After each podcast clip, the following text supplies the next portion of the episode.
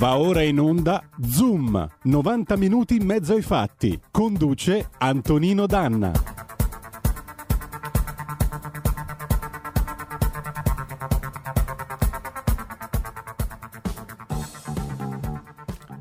La linea ad Antonino Danna.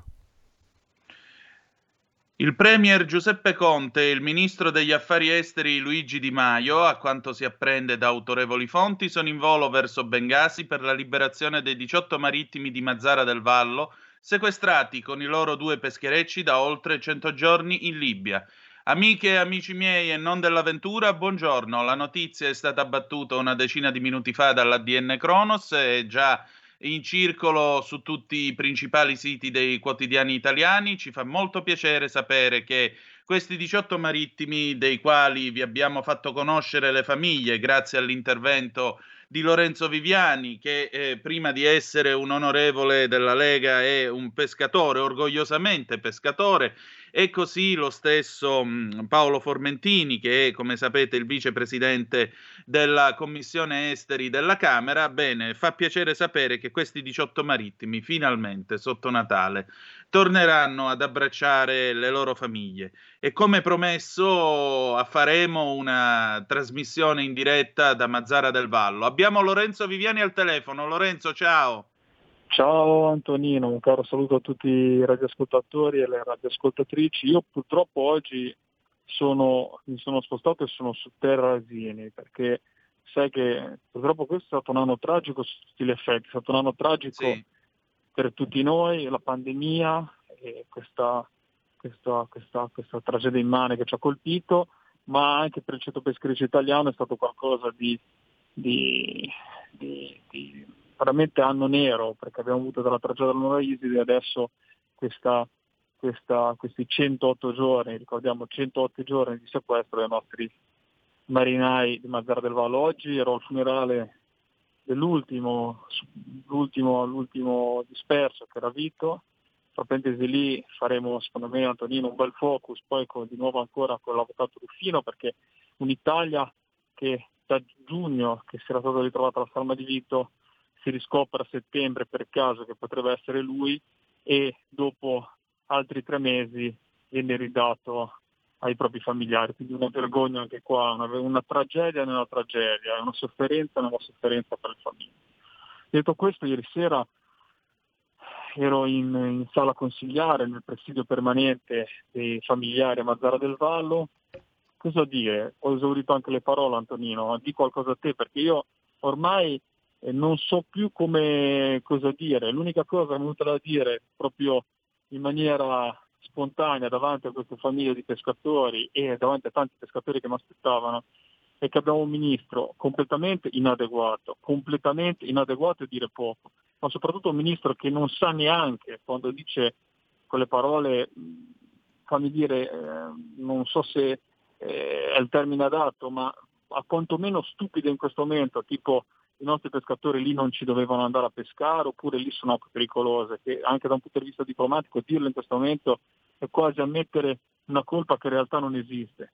Ma vorrei che il nostro caro ministro Di Maio si facesse solo una mezz'ora, non gli chiedo di mezz'ora, perché è quello che può durare a bordo un peschereccio di Mazara del Vallo, eh, perché sono lavoratori eh, intancabili, marinai provetti, eh, marinai intrepidi, eh, non si meritano, ci voleva il doppio di rispetto, il doppio di rispetto su queste persone. Non erano turisti in giro per il mondo, non erano...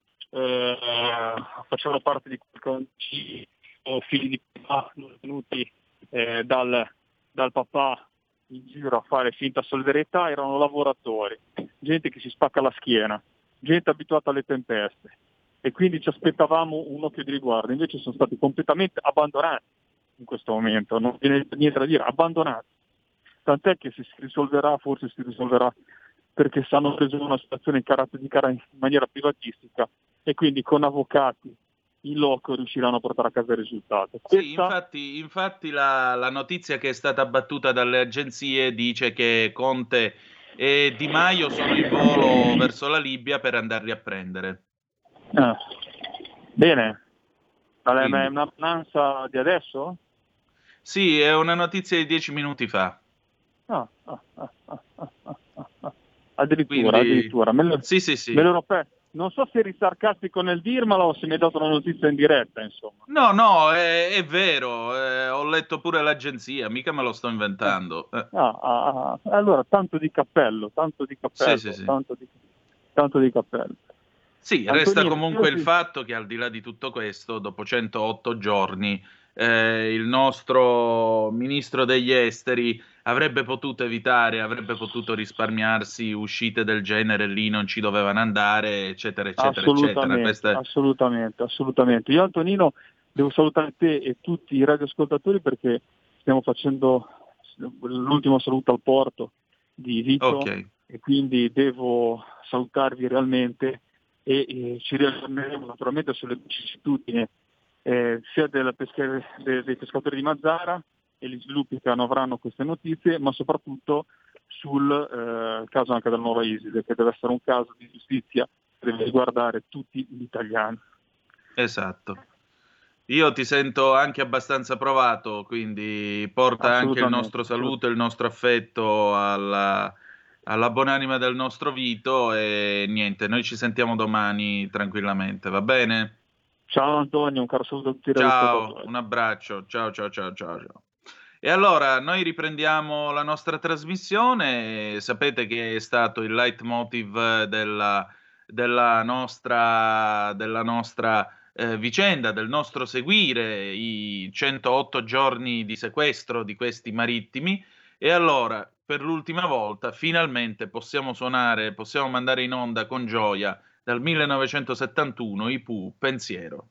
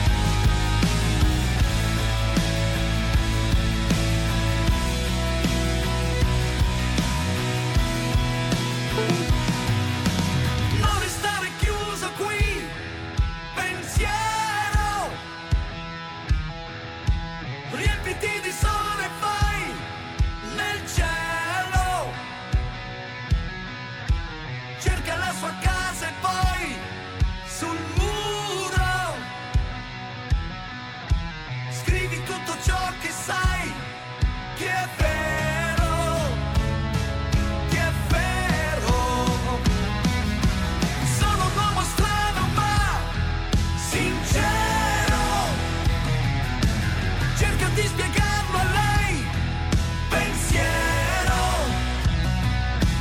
quella notte giù in città.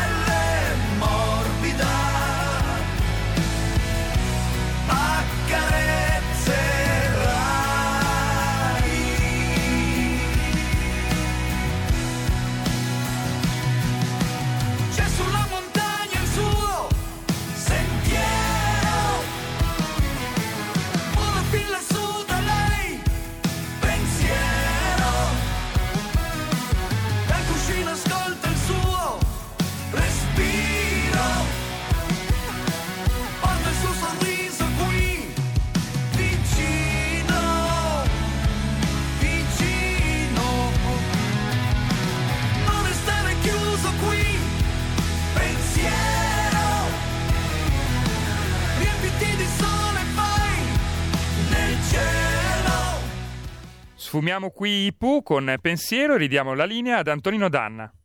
Bene, intanto il mio saluto alla plancia comando, dove c'è Giulio Cesare Carnelli, condottiero delle magiche onde di R P L, insieme a Federico il Meneghino Volante. Buongiorno e buon lavoro. Allora, io tra poco vi presento il nostro ospite, eh, la nostra gradita ospite di oggi, che è Suad Sbai, la collega Suad Sbai, mh, che ha scritto un interessante pezzo pubblicato dalla Bussola Quotidiana, Fico non si faccia usare dalla propaganda islamista, scritto ieri. Mh, i Fratelli Musulmani approfittano anche del caso Regeni per cercare di destabilizzare Al-Sisi con una campagna di propaganda. Purtroppo il presidente della Camera Roberto Fico si presta al gioco facendosi intervistare da Al Jazeera e rilasciando dichiarazioni forti contro la prudenza, la prudenziale diplomati- eh, la prudenza diplomatica italiana. E allora la Sbai giustamente che cosa scrive? Dice: le accuse mosse dalla Procura di Roma in merito al caso Regeni, sapete che sono stati rinviati in giudizio alcuni eh, agenti dei servizi segreti del Cairo. Le accuse mosse alla Procura di Roma sono sostanziate da elementi più che solidi. Converrebbe anche al Cairo fare piena giustizia ai responsabili delle torture e delle violenze che hanno provocato la terribile morte del giovane ricercatore italiano. La difesa corporativa a oltranza degli ufficiali della sicurezza condo- coinvolti nella vicenda è irrispettosa nei riguardi di Giulio Regeni, della sua famiglia e di un paese tradizionalmente amico come l'Italia, ma è divenuta inoltre controproducente per l'Egitto davanti all'offensiva mediatica mossa e orchestrata dal fronte dell'islamismo internazionale capeggiato dai Fratelli Musulmani col sostegno indefesso di Qatar e Turchia. Eh, qual è il, il, lo scopo di questa azione? È buttar giù appunto il generale Al-Sisi, che al momento ha il potere in Egitto, per instaurare una propria dittatura fondamentalista, dopo la breve ma significativa parentesi di Mohammed Morsi ai tempi della cosiddetta primavera araba. E allora, naturalmente, Suad Sbai dice: l'aver fatto della ricerca di verità e giustizia per Regeni da parte del eh, presidente della Camera Roberto Fico mh, e certamente averne fatto una, pro- una priorità è certamente lodevole, ma dalla terza carica dello Stato sarebbe stato lecito attendersi una maggiore attenzione nella scelta degli interlocutori per mantenere il dovuto equilibrio istituzionale. Oppure appunto ciò che rappresenta ad aver spinto il presidente della Camera a rilasciare ad Al Jazeera svariate interviste, tra cui l'ultima di qualche giorno fa, nella quale afferma che l'Italia deve rompere le, dip- le relazioni diplomatiche con l'Egitto. E allora di questo, dei Fratelli Musulmani, della liberazione di questi marittimi e infine dei rimorsi della professoressa che mandò il povero Regeni a morire in Egitto, ne parliamo con l'ospite di oggi che vi presento subito. Suad Sbai, italo-marocchina da Settat, giornalista, già parlamentare per il P D L, caporedattore di Al Maghrebia Italia, portale dedicato in arabo e italiano alle comunità arabe della penisola. Ha scritto per Libero, Sussidiario e, come avete appena sentito, la Bussola Quotidiana. La sua battaglia quotidiana è per la tutela della dignità della donna, in particolare delle donne musulmane in Italia. È per questo che presiede l'Associazione Donne Marocchine in Italia e nel duemilacinque è entrata in quella che fu la consulta per l'Islam italiano, voluta dal governo per contrastare il fanatismo. Oggi è qui con noi con questo intervento che avete sentito a proposito del povero Regeni e soprattutto sul rischio rappresentato dai Fratelli Musulmani. Suad, buongiorno e benvenuta a Zoom e grazie. Buongiorno e grazie dell'invito. Grazie. Prego. Allora, eh, il buon Fico che va a parlare con Al Jazeera, tu scrivi, insomma, questo è un regalo inatteso. Un regalo inatteso nei confronti dei Fratelli Musulmani. Ce lo spieghi meglio, per favore? Ma eh sì, è un regalo, hai detto bene, veramente. Il caso del povero Regeni, eh, la verità la vogliamo tutti. Eh. Chi non vuole una verità su una persona, no? Un italiano morto all'estero? Così avremmo voluto maggiormente collaborazione da parte dell'università eh, Cambridge. Eh, quello che non vogliamo veramente sono le strumentalizzazioni della vicenda per eh, diciamo finalità anche di tipo soprattutto politico, come sta facendo il presidente della Camera dei Deputati eh, ed della Repubblica Italiana, Roberto Fico, quando chiede la rottura, addirittura un, un presidente della Camera che chiede la rottura delle relazioni diplomatiche tra Italia e Egitto, quando non fa nemmeno i rapporti economici eh, notevoli che abbiamo con quel paese e anche amichevoli, pur, non, fa, fa, non fa tante cose. E, e poi non solo, va a lasciare un'intervista al Jazeera, ma il Jazeera basta entrare a Wikipedia o qualsiasi Google e vedere chi è l'emittente Al Jazeera. Al Jazeera è una televisione della, della fratellanza musulmana. Eh, chi sono fratelli musulmani? Anche qui delle volte eh, ci sentono parlare sempre fratelli musulmani, sembrano dei fratelli. No, fratellanza musulmana è un partito politico islamista, filo jihadista e terrorista. Questo non lo dico io, lo dice eh, l'ONU, lo, dice, lo dicono tutti i paesi arabi e non. Eh, solo l'Italia, stranamente, non, non capisce il ruolo dei fratelli musulmani in, eh, in, in questa area, del, del, diciamo l'area del, del mondo arabo e del, eh, del Mediterraneo. Fico associa il proprio diciamo, impegno Eh, del caso del povero Regeni alla propaganda e a un'agenda sua, sua mh, politica, però molto vicina a quella islamista eh, della fratellanza musulmana, eh, che è poi di, molto vicina al, al signor eh, Erdogan eh, schierato, perché eh, non dimentichiamo che Al Jazeera è anche eh, pagata da, da, da, da, dai signori Erdogan e anche Iran eh, a favore, insomma diciamo eh, eh, tutto questo è per far cadere comunque il presidente Al-Sisi. Non dimentichiamo che eh, è stata anche eh, in un periodo del povero Regeni un periodo buio del mondo arabo.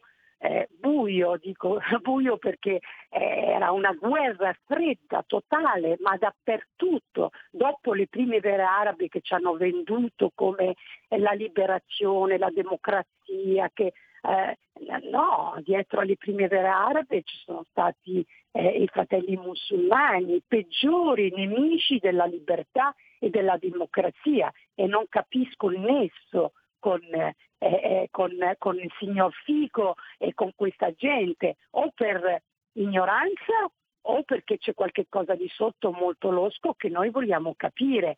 Eh, mi ha dato fastidio, io l'ho scritto sulla bussola, mi ha dato proprio fastidio che un, un presidente della Camera faccia una politica, eh, politica io dico eh, forse ingenuo, forse non lo sa, io voglio pensarlo così.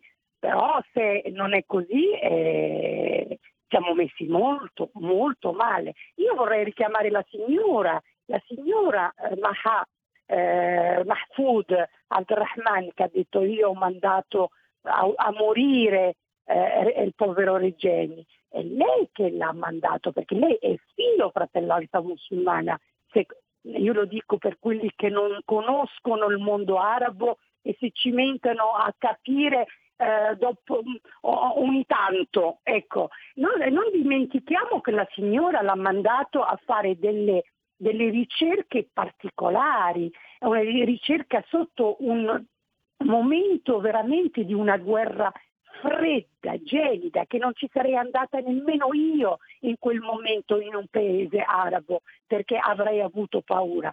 E non solo, a fare una ricerca su gruppi legati alla fratellanza musulmana, perché il sindacato del, eh, di un certo gruppo lì che, che, che dava fastidio eh, in quel momento. Adesso bisogna, eh, per carità, conoscere la verità da parte dell'Egitto, ma andiamo anche a chiederla a chi l'ha mandato. Ha man- mandato senza chiedere al nostro paese, alla Farnesina, che mandiamo un italiano a fare una ricerca così complessa. Non abbiamo chiesto alla nostra ambasciata, ai nostri servizi segreti e anche magari al governo egiziano che questa persona sta nel territorio egiziano, che sta facendo una ricerca un po' più complessa.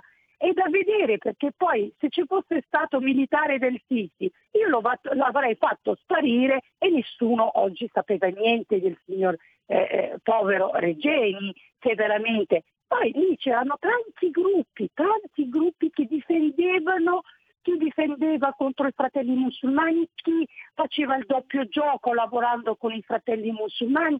E io quello che dico eh, anche a tutti i giovani che fanno le ricerche, non andate allo sbaraglio, bisogna andare con delle documentazioni in accordo con il paese ospitante. Non si può andare in Africa come è successo per Silvia Romano, o andare in posti senza coperture e senza, diciamo, eh, il benestare anche per quel paese. Mi darebbe fastidio a me se vengono gruppi di ricercatori eh, per dire del mondo arabo a indagare su tante cose che non vanno eh, e farebbero pure bene, perché le cose che non vanno bene nel nostro paese eh, sono tantissime. Cioè, c'è stato, secondo me, un, l'hanno mandato a morire, lei lo, lo dice la, la professoressa, andato a morire, ma lei è, la, è il mandante. Ecco, un attimo di pausa, riprendiamo subito dopo, perché tra l'altro c'è una telefonata per te. A tra poco. Hai sentito? Le radio italiane si mettono insieme per amore, per amore della radio. Una grande storia meritava uno straordinario futuro. Nasce l'app Radio Player Italia. centoquaranta stazioni in una sola rete. Scegli la tua preferita e ascolta il suono perfetto del digitale. Gratis, senza registrazione, senza interruzioni. Compatibile con tutti i device. Naviga, esplora e scopri l'universo dell'audio. Ti sorprenderà. Scarica Radio Player Italia. Il futuro batte con la radio nel cuore. Anche R P L è disponibile su Radio Player Italia.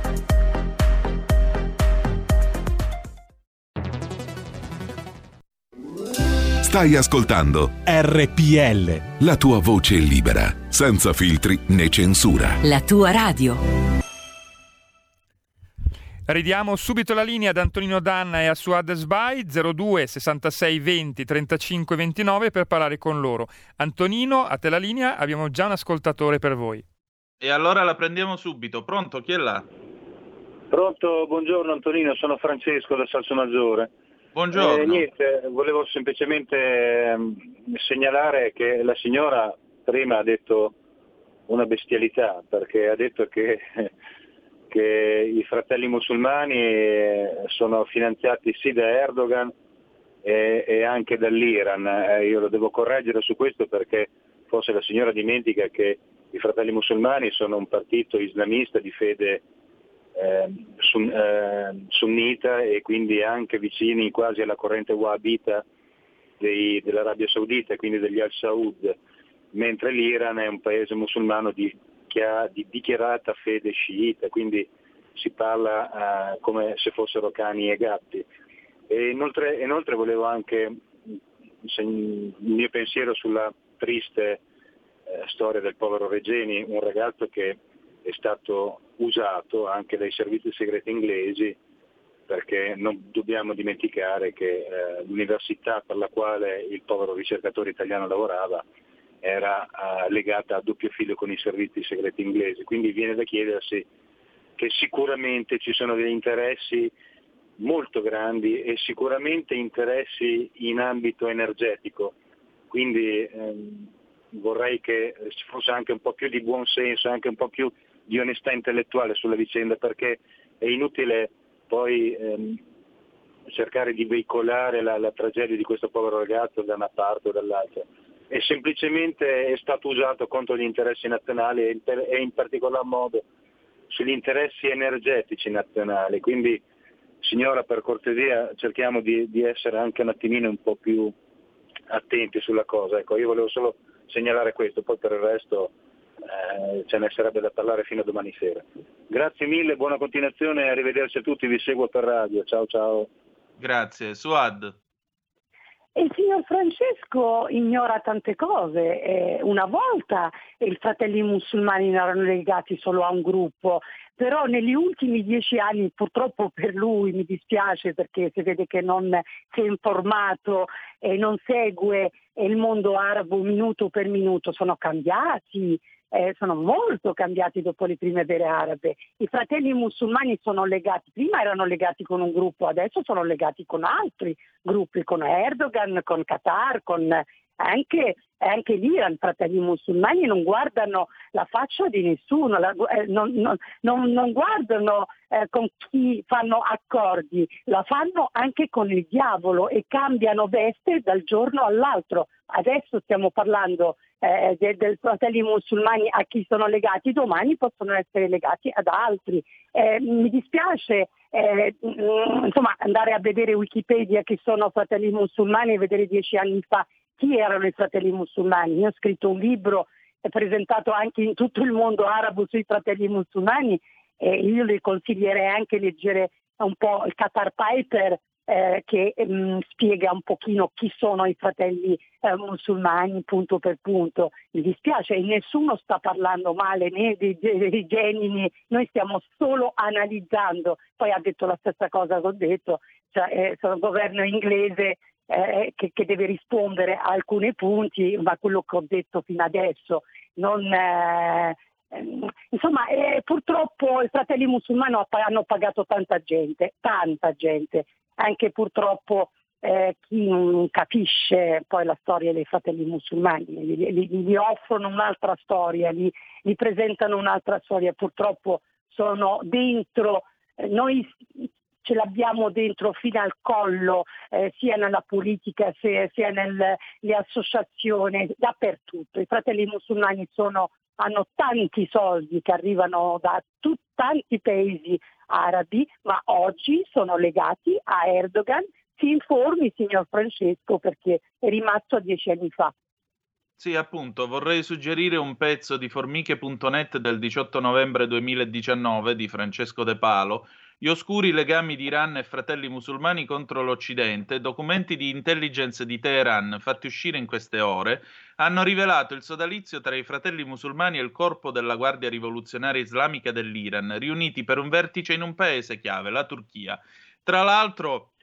Da quello che scrive il collega De Palo, fanno lingua in bocca tra loro dal duemilaquattordici, per cui credo che sì, ci sia bisogno di qualche aggiornamento, caro Francesco. Aggiornamento, perché Wikipedia non è aggiornato, i Fratelli Musulmani si nascondono molto bene, eh, hanno distrutto il mondo arabo moderato, moderno, e adesso tentano anche a distruggere il, l'Occidente e si infilano anche nella nostra politica, purtroppo, non solo italiana ma anche quella europea.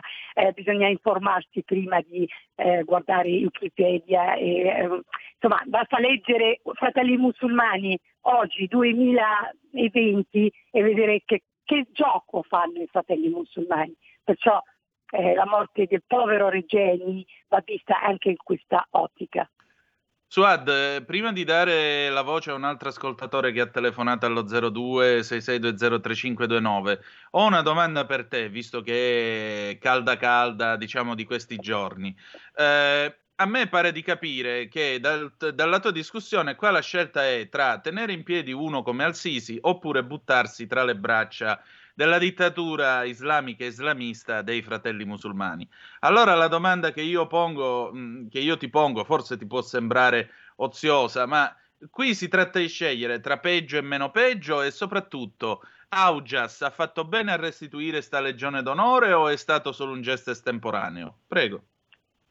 Guardi, le rivoluzioni eh, sono tutti, eh, diciamo, le belle rivoluzioni democratiche vanno bene, ma là dove si inseriscono eh, gruppi come la fratellanza musulmana legata al terrorismo jihadista, eh no, ma no per tutta la vita.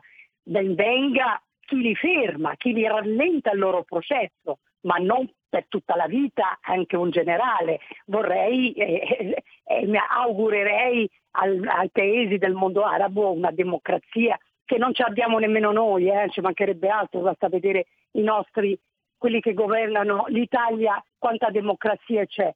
serve, io mi auguro un giorno domani, sì, un, questo è un momento di transizione, eh, diciamo, di bloccare, fermare Fratelli Musulmani e terrorismo, e poi un domani eh, il, il popolo egiziano, che sono otto milioni, che hanno deciso, ottanta milioni che hanno deciso eh, di avere Al-Sisi, eh, con, eh, sì, hanno bloccato i Fratelli Musulmani, hanno deciso per Sisi, io rispetto il popolo egiziano. Poi un domani eh, che arrivi una vera democrazia, lo auguriamo tutti quanti, ci mancherebbe altro. Perciò non esatto. sono né per uno, ma nemmeno per, per carità per l'altro. Io eh, sono felice di fermare quella, l'avanzata della fratellanza musulmana, che ha distrutto tutti noi, ha distrutto il mondo arabo con il suo terrore, e continuano a distruggerlo e continuano a finanziare il terrorismo. Questo non lo dico io, lo dicono gli esperti di tutto il mondo.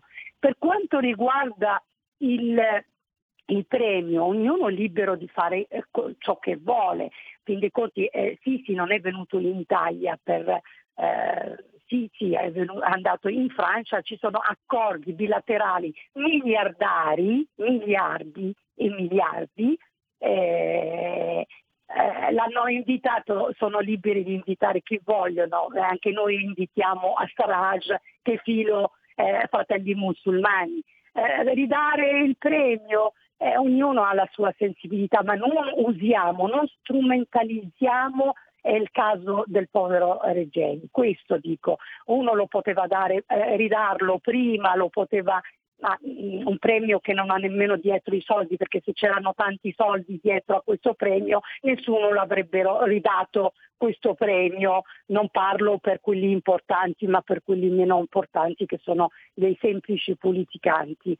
Eh, perciò eh, è fare ehm, insomma è disonesto, disonesto secondo me eh, parlare di Regeni su questo tema così, cioè la Francia è libera di invitare chi le pare, eh, guardiamo eh, dentro eh, da noi, guardiamo eh, quello che succede in Italia, guardiamo quello che non sta succedendo in Italia, che abbiamo un governo che ci sta, sta giocando con le anime. Eh, tutti i giorni sta giocando, che ci stanno portando al baratro e non so come andrà a finire, gente che non sa nemmeno la differenza, un sottosegretario che non sa nemmeno la differenza tra Libano e la Libia, eh, gente che invita Sarraj eh, in una stanza e Haftar in un'altra stanza della Libia, insomma Sarraj e Haftar sono libici, eh, e fanno il doppio gioco. Eh, è chiaro che il mondo Eh, esterno ci vede come paese non stabile, un paese falso, finto, e fa il doppio gioco. Abbiamo due telefonate, pronto, chi è là? Buongiorno Antonino, sono Marco da Mantova. Ehi, buongiorno. Un caro saluto a te e anche alla parlamentare Suad Sbai. Premetto che Entra. queste mie parole derivano come fonte da un libro scritto alcuni anni fa di Gian Michalessin, proprio sulla Siria, sull'area, sull'area assiro, assiro-libanese, Iraq. I Fratelli Musulmani non sono altro che una creazione del, del, dell'impero britannico, ancora risalente a circa un centinaio d'anni fa. Si ricorda anche l'accordo Sykes-Picot per la spartizione proprio di quell'area, mi sembra, dopo la, la, la caduta dell'impero ottomano, più, comunque più o meno lì. Quindi dietro, secondo me, poi chiudo, dietro la morte di Regeni c'è qualcosa di più dei Fratelli Musulmani. Credo che ci sia un gioco di interessi tra il petrolifero, tra le, le, le forniture militari, che evidentemente Francia, che poi Francia e Gran Bretagna, che erano le, le due grandi potenze dell'epoca che si spartirono quell'area, stiano ancora, e noi lo sappiamo perché l'abbiamo visto col Libano, cercando di imporre il loro piede proprio su quell'area, in modo che nessun altro porti via loro gli interessi che appunto godono in quell'area. Noi sappiamo che l'Italia con l'Eni ha importanti eh, appalti o importanti interessi proprio nell'area di, mi sembra, dei Resor, eh, dove c'è, dove hanno trovato, dove l'Eni ha trovato degli importanti giacimenti petroliferi. Poi ci sono anche le forniture militari. L'Italia ha fatto recentemente l'accordo con l'Egitto, quindi credo proprio che ci sia un discorso legato ad interessi miliardari, rompere cioè le relazioni, le buone relazioni che l'Italia ha con l'Egitto. Spero di esservi spiegato bene. Ciao a tutti e grazie. Ciao, seconda telefonata. Pronto, chi è là? Pronto, buongiorno, sono Vittoria da Milano, sono molto anziana e benvenuta. Mi trovo d'accordo completamente con la, cos'è, la professoressa che, eh, che ci dà delle, che lei è aggiornata sul, sull'andamento islamico, diciamo, e vorrei che fosse eh, intervistata più volte, così ci aggiorna anche noi. Sono d'accordo con Regeni. I genitori di Regeni, guardi, siamo molto vicini tutti quanti, però certo. Sono ingiusti perché dovevano prendersela con i mandanti, come dice la signora. E sono i mandanti, l'hanno mandato allo sbaraglio sto ragazzo. E le, i colpevoli, sì, il governo egiziano, vabbè, però sono più colpevoli chi l'ha mandato, perché era cosciente di quello che incontrava questo ragazzo e i pericoli. Perciò io eh, la pregherei di, di intervistare questa signora eh, qualche volta in più, così ci aggiorna sugli evolu- eh, sull'evoluzione di questo mondo, perché è sempre in movimento e sempre cambia. Perciò io sono molto d'accordo con lei e la seguo qualche volta quando l'intervistano anche in tv, eh, l'ho, sempre, l'ho seguita da sempre e ha ragione questa signora, ha ragione, è una professoressa, io non la conosco molto. È una Pronto? Parlamentare giornalista, quindi e, comunque... E di... Però è, la, è di origine algerino marocchina, mi marocchina, sembra. Marocchina, sì, sì, sì. Ah, sì, sì, sì, ecco, allora quella che ho nella mente. Ed è molto, molto intelligente. E poi ci aggiorna sull'evoluzione, appunto, di questo mondo, dei cambiamenti che subisce, perché altrimenti noi non abbiamo notizie. Però io da sempre sono, ho ragionato in questa maniera. Cioè che sì. Il colpevole è il mandante, e gli altri hanno agito di conseguenza, però i colpevoli sono i mandanti perché erano coscienti di quello che avrebbe incontrato il ragazzo. Vi ringrazio e, e vi saluto. E grazie a lei signora, grazie. Suad. Grazie, grazie, ma signora la ringrazio veramente.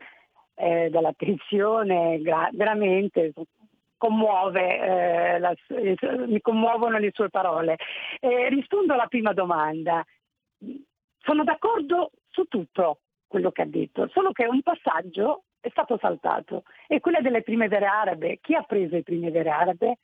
Chi ha preso l'Egitto per un anno? Morsi, il signor Morsi il signor Morsi era un fratello musulmano, perciò i fratelli musulmani sono voluti entrare in quel, eh, quel discorso che ha spiegato il primo, la prima persona che ha telefonato. E, e purtroppo i fratelli musulmani hanno voluto riprendere tutto l'Egitto e hanno governato per un anno intero l'Egitto. E non sono Morsi, basta andare a mettere Morsi e vedere da dove viene. È un fratello musulmano, perciò dire che non c'entrano tanto i fratelli musulmani è... è un piccolo, piccolo, piccolo errore. Per carità, sono d'accordo su tutto quello che ha detto, però i fratelli musulmani negli ultimi anni se non sono mossi bene, bene per prendere tutta, eh, tutto il mondo arabo. Basta vedere la Siria come l'hanno ridotta, basta vedere la Tunisia come la stanno riducendo, ma sono sempre dietro a Nada, dietro sono gruppi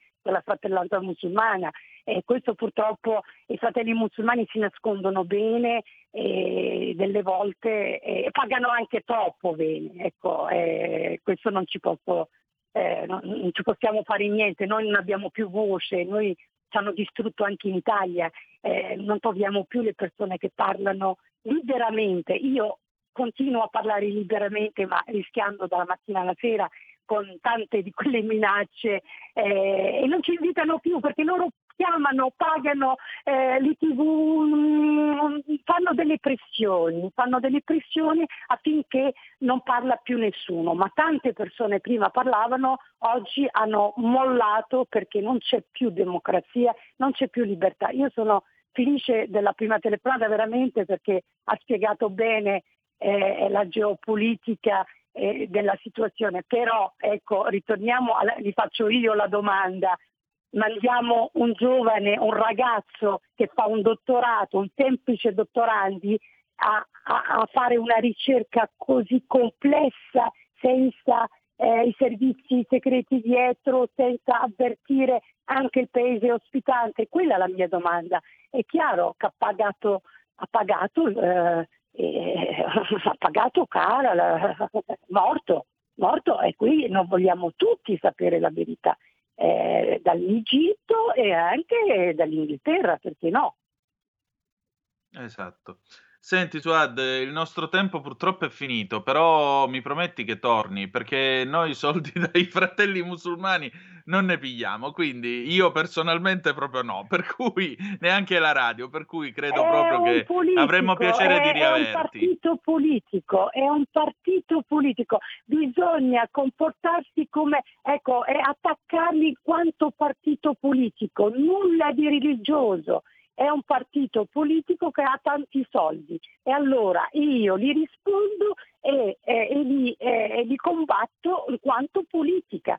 E, è questo che dobbiamo fare tutti quanti in modo onesto. Purtroppo molti hanno, basta che sentono islamico, Fratelli Musulmani, allora poveri. O... No, sono un partito che, che va eliminato. E dobbiamo costringere qualsiasi governo che arriva in Italia a metterli fuori legge, come hanno fatto tanti paesi arabi e occidentali, e noi no, trattiamo con i Fratelli Musulmani, non dimentichiamo che importano terrorismo in tutto il mondo. Esatto. Grazie di essere stata con noi, Suad. Grazie, ci risentiamo a voi, presto. Grazie. E non alla strumentalizzazione De Fico, per favore, vi prego. No. Ecco, mi pare abbastanza chiaro, mi pare abbastanza chiaro. Grazie ancora, Suad. Grazie a voi, allora, a presto, a presto. A, a presto, a presto. Allora, eccoci qua e adesso diamo la linea alla nostra ragazza di campagna, Gemma Gaetani.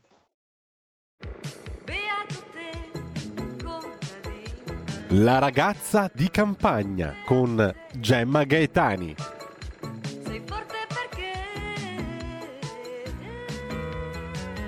sei più ricco di un re.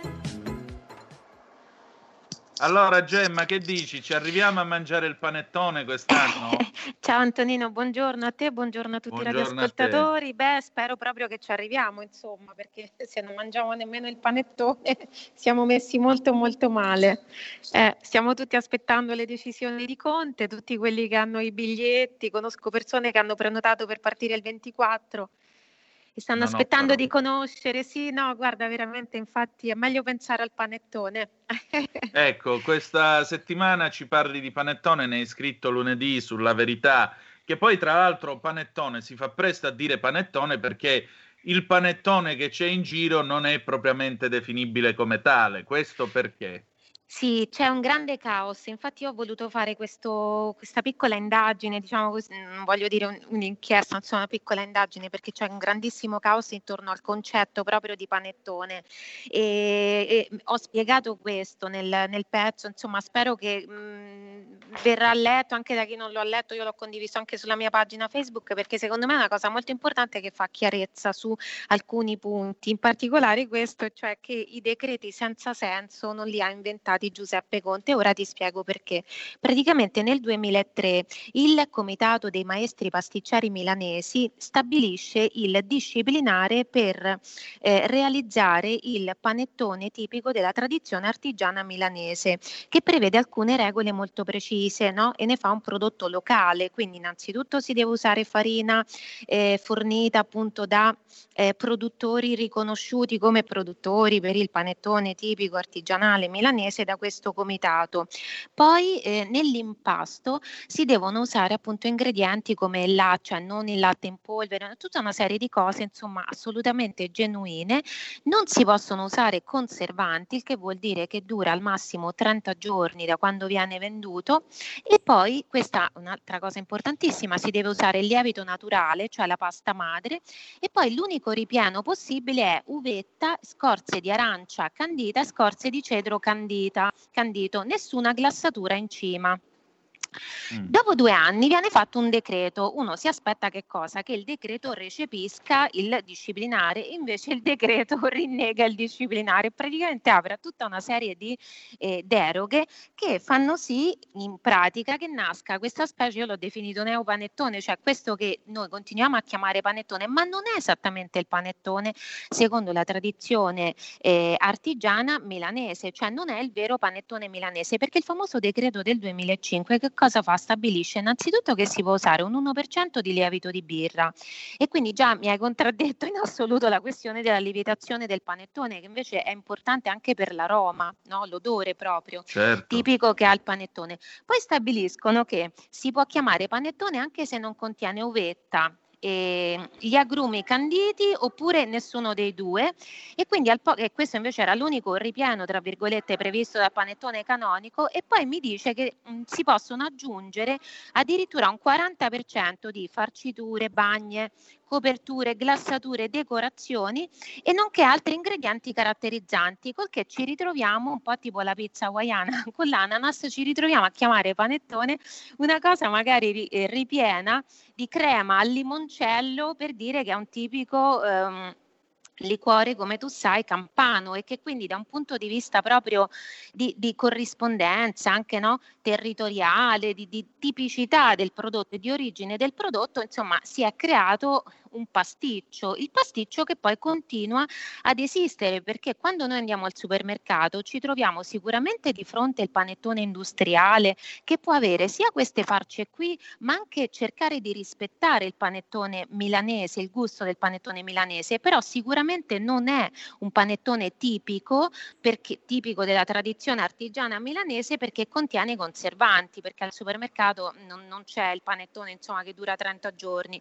Ci possiamo trovare di fronte a un panettone artigianale, quindi fatto senza conservanti, senza lievito di birra, ma che però ha questi gusti particolari, non lo so, ripieno con la crema di avocado, gas glassato, con il cioccolato, eccetera, cioè tutte cose che sono contraddizioni al vero panettone milanese. Dove lo troviamo il panettone milanese?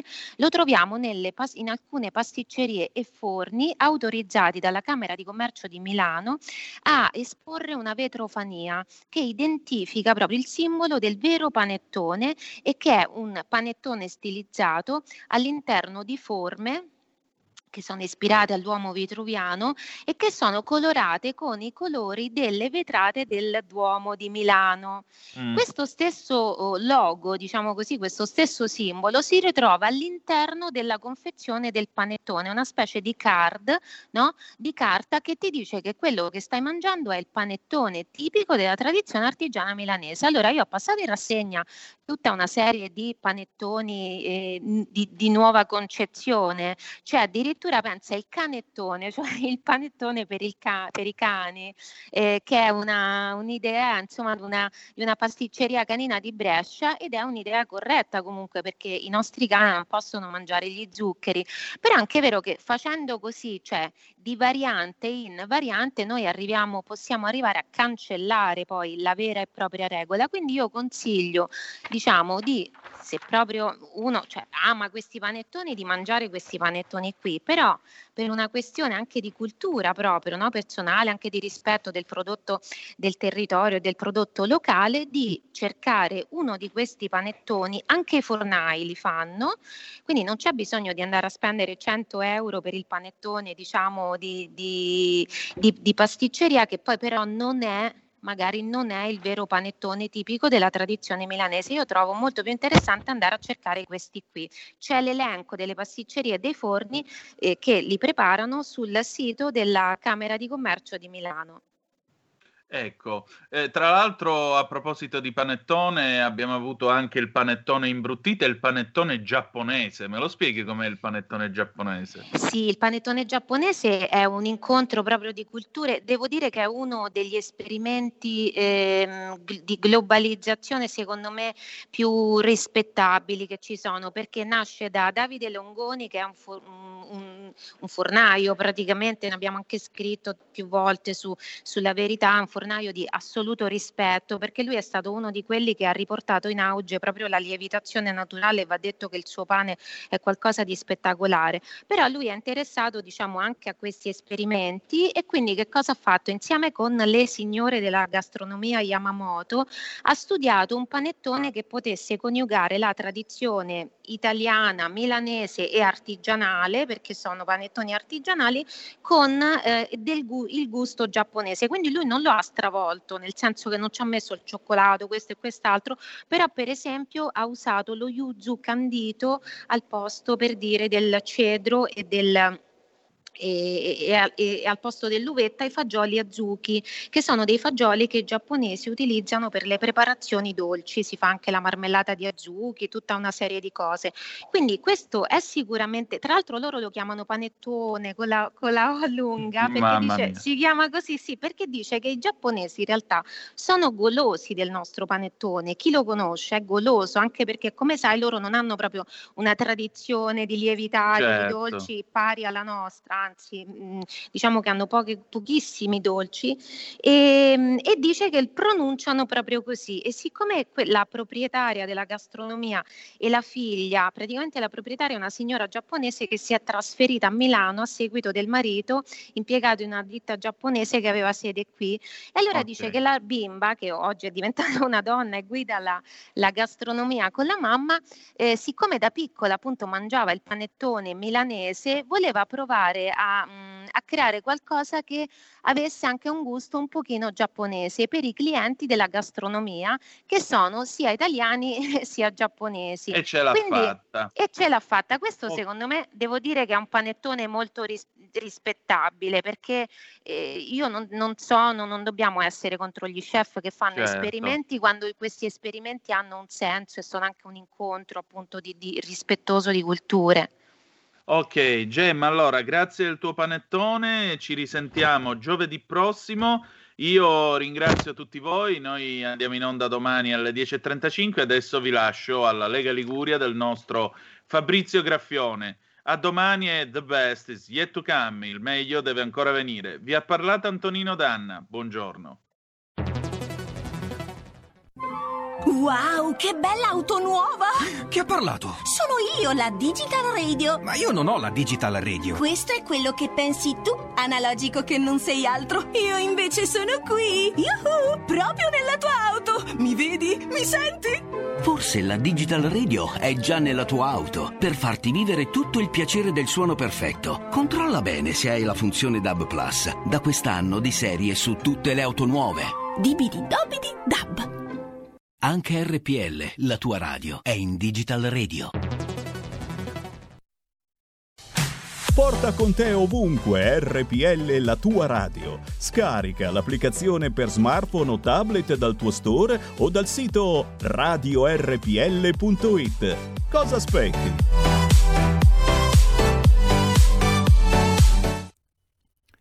Ed ora subito la linea a Fabrizio Graffione per Lega Liguria. Bentrovato Fabrizio. Eccoci, buongiorno da Genova e dalla Liguria. Allora, giornata un pochino gregetta, ma sta migliorando, qua siamo intorno ai dieci gradi, si sta discretamente bene. Partiamo subito con le notizie di cronaca per quanto riguarda il covid diciannove, l'emergenza sanitaria qui in Liguria, come facciamo ogni settimana. Ecco, i dati di ieri sono... Eh, confortanti, continua il calo di malati e di ospedalizzati, i nuovi casi ieri sono stati duecentosettantacinque, si sono registrati undici morti e trecentocinquantaquattro guariti.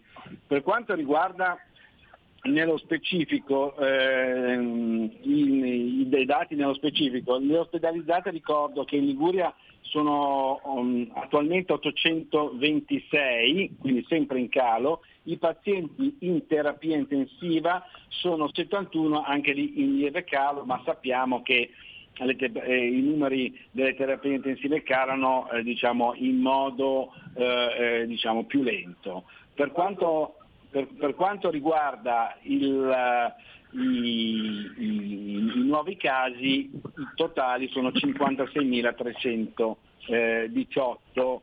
Ehm, io volevo commentare un attimino questi dati con il nostro consigliere regionale e presidente della Commissione eh, Salute e Sicurezza, eh, Sicurezza Sociale, praticamente la sanità, Brunello Brunetto, che dovrebbe essere subito in linea con noi. Pronto Brunello, ci sei? Sì, ciao Fabrizio, ciao ciao ciao. Ciao, come va? Dove ti trovi in questo momento? Sono in ufficio, via Fieschi, al lavoro, ho fatto stamattina un sopralluogo in una, in una zona del Ponte e adesso sono qua, sono qua in ufficio. Ecco, partiamo un attimino subito con questi dati. Ecco, Liguria, da, eh, insomma, noi abbiamo fatto dei sacrifici per rimanere in area gialla. Adesso si prospetta un'area rossa per le festività natalizie, non mi sembra tanto giusta la cosa. No, no, concordo, sono in linea eh, con coloro che pensano che sia davvero eh, una manovra sbagliata, eh, eccessivamente protezionistica e, e insomma in qualche modo anche una ammissione di non perfetta condotta a livello nazionale, il che si traduce in un semplicistico chiudiamo il più possibile così eh, evitiamo. A volte mi sembra un pochettino come mettere la polvere sotto il tappeto per non, per non spazzarla. Quindi i nostri comportamenti delle ultime settimane hanno portato i risultati che hai appena, hai appena elencato. Eh, Eh, questo ci dice che gli ospedalizzati rispetto al giorno precedente di media intensità e di terapia intensiva sono, sono tredici, il che significa che sulle, su tutte le A S L, su tutti gli ospedali da, della regione, il che significa che unicamente meno settantatré in isolamento domiciliare rispetto al giorno precedente ci danno un indicatore di tenuta del sistema e di miglioramento, di tendenza di, al miglioramento. Eh. Ora, condizionare le persone dopo, dopo il periodo che, che, che stiamo passando da, da febbraio, condizionare adesso nelle festività natalizie che sono un momento, come è noto a tutti, di, di raccolta delle, delle famiglie e ributtarci in area rossa, in zona rossa, davvero sembra, sembra non, non corretto, anacronistico e, e davvero anche scientificamente discutibile. Ecco, tra l'altro ti volevo dire, eh, in Liguria continua sempre a, a permanere ormai da diversi giorni, direi quasi un paio di, un paio di settimane, un indice R con T intorno allo zero virgola sette zero sessantotto, insomma sotto lo zero virgola sette, certo. E siamo la regione migliore d'Italia insieme, insieme alla Sardegna, quindi infatti, un, un provvedimento diciamo di area rossa sarebbe altamente punitivo per, il, per i genovesi e i liguri. Assolutamente sì, assolutamente sì e, e quindi questo eh, rinforza la sensazione di inadeguatezza di un provvedimento così ehm, a pioggia su, su tutti, quindi semmai volendo fare delle, delle situazioni protezionistiche ma non, ma non estremizzate si dovrebbe andare nuovamente ad intervenire eventualmente su zone, su aree che per esempio non erano con T eh, a livelli di soglia e quindi più più preoccupante rispetto al nostro che è eh, sicuramente confortante. Poi da qui a sostenere che la, il problema sia, sia risolto, che l'emergenza sia cessata, per l'amor del cielo, non, non, non lo dico, non lo dirò, fino a quando non saremo in grado di poterlo affermare con certezza, ma ovviamente eh, quel, i, dati, i dati in nostro possesso ad oggi ci dicono che potremo tranquillamente continuare con il nostro Tran Tran quotidiano. Ecco, eh, io voglio ricordare ai nostri radioascoltatori che Brunello Brunetto non è soltanto consigliere regionale, presidente della seconda commissione sanità, è appena entrato qua in regione Liguria, eh, ma è, è un professore, è un, un anestesista del, del, del collegio di, de, della S L U E eh, di Savona, quindi è uno che sul campo, insomma, c'è stato trentacinque anni, conosce molto bene, insomma, la situazione eh, ecco, che si crea nelle strutture sanitarie in occasione di emergenze e anche come questa, perché insomma ha un'esperienza pluridecennale. Ecco, cambiamo argomento, cambiamo pagina, perché tu all'inizio del nostro collegamento mi hai, mi, mi hai detto che stamattina hai effettuato un sopralluogo A, a, a Genova, al quartiere C E P di Pra, un quartiere difficile, eccetera, dove pare che ci sia soltanto un ambulatorio, c'è solo un medico di medicina generale, insomma, eh, che cosa, che cosa hai visto, Brunello, stamattina? Ma eh, dunque, a seguito di una eh, segnalazione relativa al pensionamento di, una, di un medico di medicina generale, e eh, relativa anche a qualche difficoltà logistica vista la posizione collinare della quartiere, eh, ho riunito un attimino un paio di dei, dei, dei, dei nostri per, per, fare delle, per fare delle valutazioni.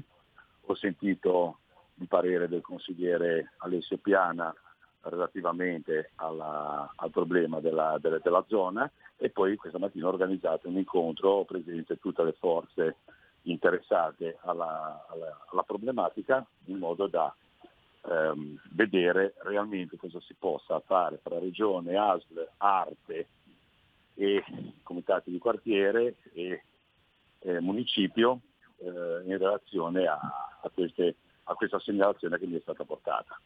Eh, I problemi sono, sono due, le soluzioni eh, ci sono, sono possibili, andranno esplorate ovviamente in collaborazione con, eh, ovviamente in collaborazione con l'assessore, ehm, ecco, che è poi anche presidente, il nostro presidente, quindi dovremo lavorare su due fronti. Primo, ehm, attivarci per eh, la eh, soluzione della logistica, che potrebbe comportare un ampliamento dei locali, quindi un miglioramento della situazione anche di visita.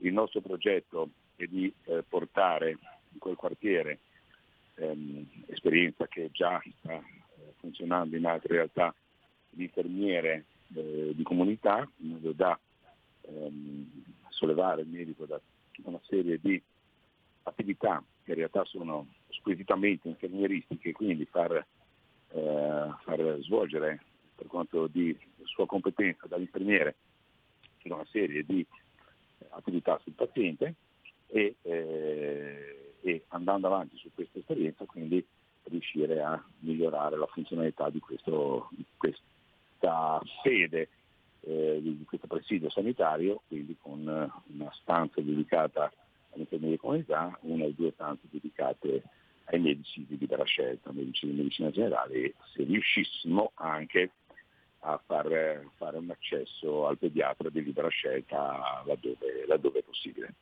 E la seconda quindi... problematica è legata al reperimento dei medici.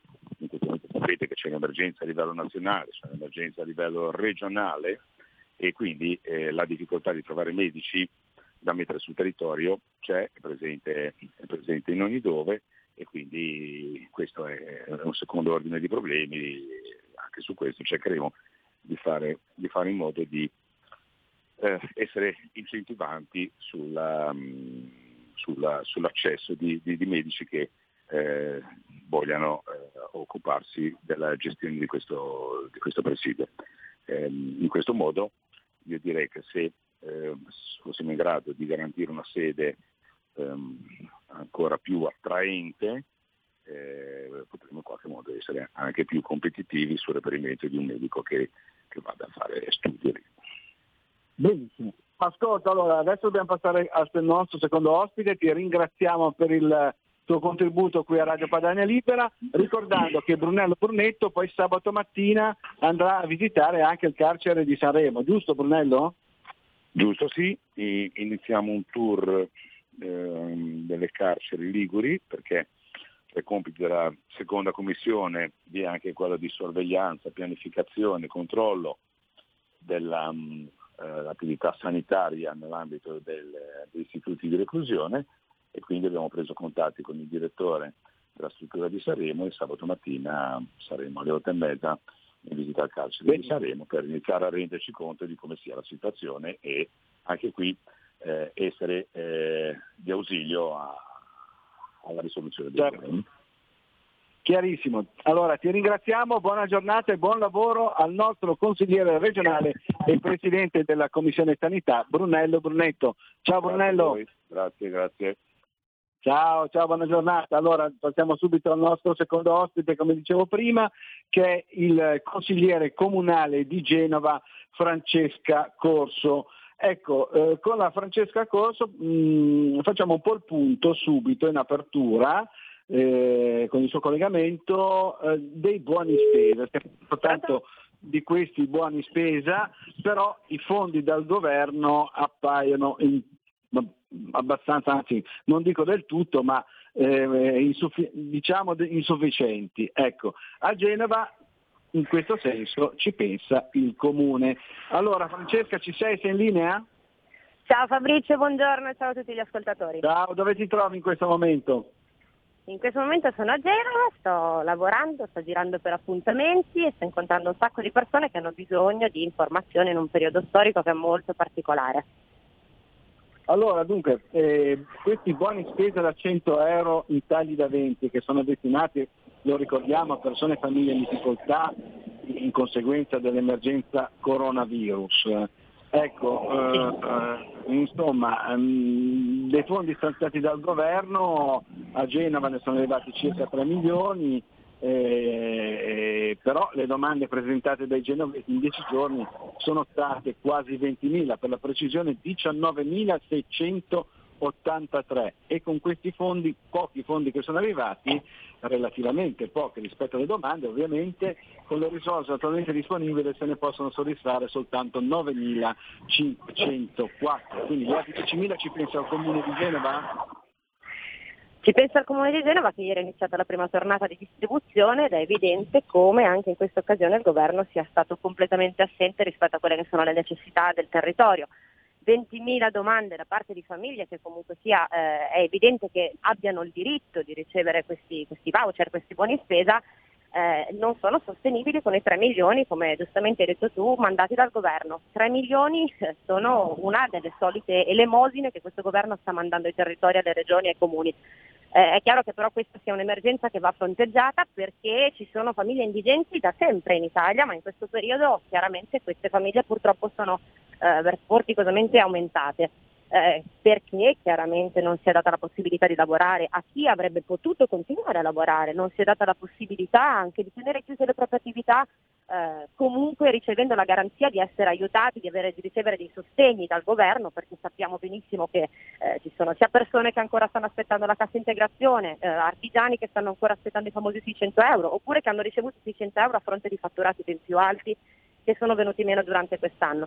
Quindi è chiaro che eh, quello che il governo sta facendo in questo momento non è sufficiente, eh, però con orgoglio possiamo dire che come struttura comunale in questo momento, come tanti altri comuni d'Italia che eroicamente si stanno cercando di destreggiare in questa situazione completamente abbandonati, stiamo venendo incontro a questa sorta di, eh, di problema, cercando di fronteggiarlo nella migliore delle maniere. Ora, ieri è iniziata la prima tornata di distribuzione per tutti coloro che hanno presentato un'I S E E sotto i ventimila euro, e poi ce ne sarà anche una seconda tornata per coloro che invece non hanno fatto in tempo a presentare l'I S E E, che sono ancora in attesa di riceverlo, e dunque insomma si cercherà di dare risposta a queste ventimila richieste, che sono veramente tante, che danno un segnale veramente forte, importante e triste in questo eh, difficilissimo anno che abbiamo appena trascorso, che speriamo si concluda nella migliore delle maniere, magari lasciandoci alle spalle questa crisi terrificante sia a livello sanitario che economico. Ecco, vo- eh, volevo ricordare che insomma per avere buoni spesa, oltre alla, diciamo così, modalità online su internet, eh, ci si può rivolgere a Genova nelle sedi dei nove municipi, eh, che i genovesi conoscono ovviamente benissimo, ma volevo ricordare anche che il Comune di Genova ha attivato una raccolta di fondi destinata all'emergenza, all'emergenza sociale generata dall'attuale situazione sanitaria. Eh, ecco, io volevo dare un po' in diretta anche il conto corrente, ma lo trovate chiaramente sul sito web del, del Comune di Genova, il conto corrente numero zero zero zero uno zero zero otto otto zero otto zero sette eh, presso eh, Unicredit S P A Genova Tesoreria Comunale. Mi sembra che questa sia, eh, Francesca, un'altra iniziativa Eh, per i nostri degna di nota, assolutamente, anche perché eh, ti ringrazio Fabrizio per averlo ricordato, perché è importante che tutti possano contribuire in un momento storico nel quale eh, abbiamo visto che è veramente difficile poter fare qualcosa soltanto a livello istituzionale, quindi se eh, qualcuno che in questo periodo comunque è più fortunato di qualcun altro può contribuire in qualche maniera a dare una mano a quelle famiglie in forte difficoltà, ben venga che questo accada, magari in un periodo come quello di Natale, del quale appunto Eh, la generosità è proprio qualcosa di veramente bello. Ecco, invece l'altro giorno, cambiamo pagina, l'altro giorno in comune come sono andate le cose? Quali, quali, quali novità ci sono da Palazzo Tursi? Da Palazzo Tursi diciamo che adesso le novità sono, sono tante e poche, nel senso che chiaramente stiamo parlando sempre di questa emergenza Covid eh, che, che chiaramente sta prendendo piede sopra tutti gli altri argomenti. Quello che invece affronteremo a breve, proprio a Palazzo Tursi, è un qualche cosa che è passato anche da, dal Senato pochi giorni fa, ovvero sia un emendamento che era stato presentato dai senatori della Lega per chiedere che eh, i fondi avanzati dopo la ricostruzione del ponte, quelli portati dal decreto Genova, possano rimanere sul territorio genovese. Ebbene, il governo questo emendamento lo, lo ha respinto. Quindi anche a Genova vorremmo sicuramente portare questo documento, questo, un ordine del giorno che impegni eh, il sindaco a farsi promotore presso Regione e a sua volta poi Regione presso il governo, perché questi fondi possano rimanere nella nostra città. Non è bastato quello che è successo con la ricostruzione, che è soltanto stata merito, ricordiamolo perché è bene, dell'allora vice ministro Edoardo Rixi, che ha collaborato con il presidente Giovanni Toti e con il sindaco Marco Bucci, eh, questo non può essere sufficiente.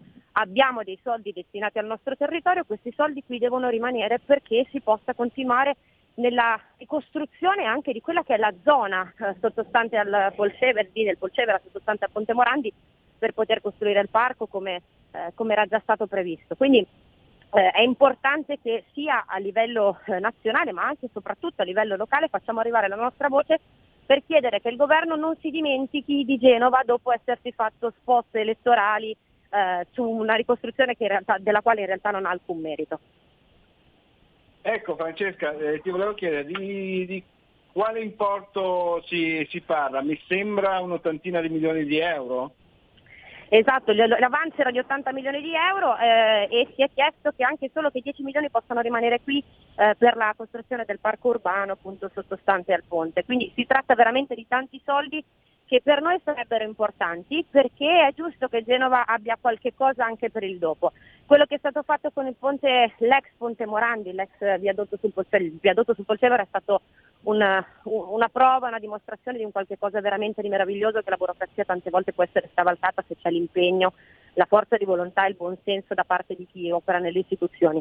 Ora però questo non basta, perché è stata fatta una promessa rispetto a quell'area di riqualificazione, anche per lasciare quello che non è solamente un triste ricordo ma dare nuova vita a quella zona, e quindi speriamo che di queste promesse non ci se ne dimentichi a Roma, ma che venga ascoltato chi chiede oggi che quei soldi già destinati a noi rimangano a noi, proprio per valorizzare questa zona. Ecco, io volevo poi affrontare un altro argomento con la Francesca, perché avevamo eh, come terzo ospite eh, il, la, la senatrice Stefania Pucciarelli, che però sembra non sia reperibile, evidentemente impegnata al Senato, la salutiamo, la, la ringraziamo comunque, Ehm, perché eh, sempre in tema Covid, emergenza sanitaria, il, il gruppo regionale della Lega Liguria ha presentato una mozione eh, perché? perché le misure restrittive, le chiusure forzate eh, hanno colpito duramente molte attività produttive e il commercio di vicinato. Eh, pertanto, hanno spiegato i nostri consiglieri, occorre che il governo metta in atto azioni concrete a tutela del commercio locale e introduca la web tax. Ora però, diciamo, a fronte di questa mozione a tutela dei piccoli negozi, dei negozi vicinato in generale, delle attività economiche, delle piccole e delle piccole e medie imprese, E, mh, c'è una novità a Genova che io oh, volevo annunciare anche qua a Radio Padania. Si è aperta finalmente eh, eh, l'Esselunga a Genova, precisamente in via Piave ad Albaro. Ecco, si tratta di una concorrenza leale, ma qui a Genova dovete sapere che sono, sono tre, oltre trent'anni che cercavamo un po' di ampliare questa concorrenza. C'era un sostanziale Eh, monopolio in, in tutta la cura portata avanti sostanzialmente con le amministrazioni eh, di centro-sinistra eh, per, per lungo tempo e, e diciamo da un lato nell'Esselunga eh, ho visto, io non sono ancora andato ma eh, ho visto le fotografie, ci sono i prodotti del nostro territorio, quindi prodotti locali, prodotti genovesi, liguri eh, eccetera. Dall'altro lato Ehm, ehm, ci sono dei eh, comitati di quartiere che eh, hanno mugugnato, come diciamo noi qua a Genova, si sono lamentati sostanzialmente per il traffico, cose eccetera, e del, eh, nel, nel loro, nella loro area, nella loro zona, e, e dall'altro lato c'è questa forte necessità di tutelare il piccolo commercio. Ecco, tu Francesca cosa ne pensi di questa situazione? Allora, io innanzitutto la prima battuta che mi viene in mente è che stupisce come fino a poco tempo fa continuassero ad aprire supermercati, ipermercati Coop e nessuno si sia mai lamentato. Questo è, è un dato di fatto, nel senso che comunque sia, eh, lo dicevi tu prima, Coop in Liguria ha praticamente il monopolio di quelli che sono i supermercati esistenti, praticamente. È chiaro che eh, io penso che in un mercato libero sia giusto che ci sia una concorrenza reale fatta anche da altre catene che non siano Coop. Uh, Esselunga oltretutto è un'azienda che mi piace ricordare che è passata più volte agli onori della cronaca per avere una politica aziendale anche a livello umano molto bella, nel senso che c'è una valorizzazione delle persone che vi lavorano all'interno. Uh, l'apertura di ieri ha portato a centinaia di posti di lavoro per i genovesi, quindi anche questo è un dato che va assolutamente rimarcato, non si può parlare soltanto di quelli che possono essere gli aspetti negativi. Chiaro che ci sono degli aspetti che possono essere considerati negativi, ma sarà alle istituzioni, sarà ai cittadini che faranno delle loro scelte cercare di tutelare il piccolo commercio. Ora, io penso che è chiaro che nel momento in cui si apre appunto una concorrenza, eh, come dicevamo prima, a livello di eh, grossi mercati, eh, chiaramente ci sarà anche un po' una battaglia dei prezzi che potrebbe influire su quella che è la politica del piccolo commercio. Però, eh, ripeto, qui eh, c'è anche da vedere come sia possibile tutelare il piccolo commercio, che in un momento storico come questo non penso sia tanto Eh, attaccato dall'apertura di supermercati quanto dal, dal, dal commercio su online, su internet. Chiarissimo. Dove spesso abbiamo molti... infatti, infatti la mozione del gruppo Lega Liguria in regione ha chiesto di intro... chiede di introdurre la, la web tax. Dobbiamo... Ecco Fabrizio, siamo proprio in chiusura, però abbiamo Stefania Pucciarelli per un saluto veloce. Siamo, siamo riusciti a rintracciare Stefania Pucciarelli. Quindi ringraziamo Francesca Corso, consigliere comunale di Genova. Ciao Fra, buona giornata. Saluto. Grazie Fabio, ciao, ciao, ciao Stefania, ciao a tutti. Allora, abbiamo finalmente la nostra Stefania Pucciarelli. Pronto Ste, ci sei? Sì, buongiorno, un saluto ai radioascoltatori. Ciao, buona giornata, sei super impegnata al Senato immagino. Scusa, ma era una fase proprio coincitata in aula perché stiamo di fatto uh, approcciando per, uh, al voto dei, de, dell'eliminazione dei decreti di sicurezza, abbiamo votato ora ora la pregiudiziale perché noi contestiamo il fatto che sia stata uh, emanato un decreto violando quello che è l'articolo della, della Costituzione, perché di fatto i decreti devono essere emanati solamente in casi straordinari, straordinari e di urgenza, cosa che non è contenuta all'interno di questo decreto. Eh, è una lotta, una lotta veramente all'ultimo proprio voto, perché di fatto portare, cioè andare a, a cancellare quelli che erano i contenuti essenziali dei decreti di sicurezza rischierà insomma di, di creare dei problemi effettivamente nei nostri territori. Allora ascolta Stefania, io dirò una cosa, siccome volevo affrontare con te il discorso eh, del biodigestore di Saliceti per tornare diciamo da Roma alla Spezia sul territorio, ehm, eh, io direi che ci sentiamo magari la prossima settimana così ti lasciamo un po' più di spazio in tal senso, e purtroppo adesso devo chiudere perché i tempi stretti della radio sono questi, altrimenti poi dalla regia di Milano mi fucilano. Certamente, certamente. Io ti ringrazio tutti ti ringra- e saluto i radioascoltatori nuovamente.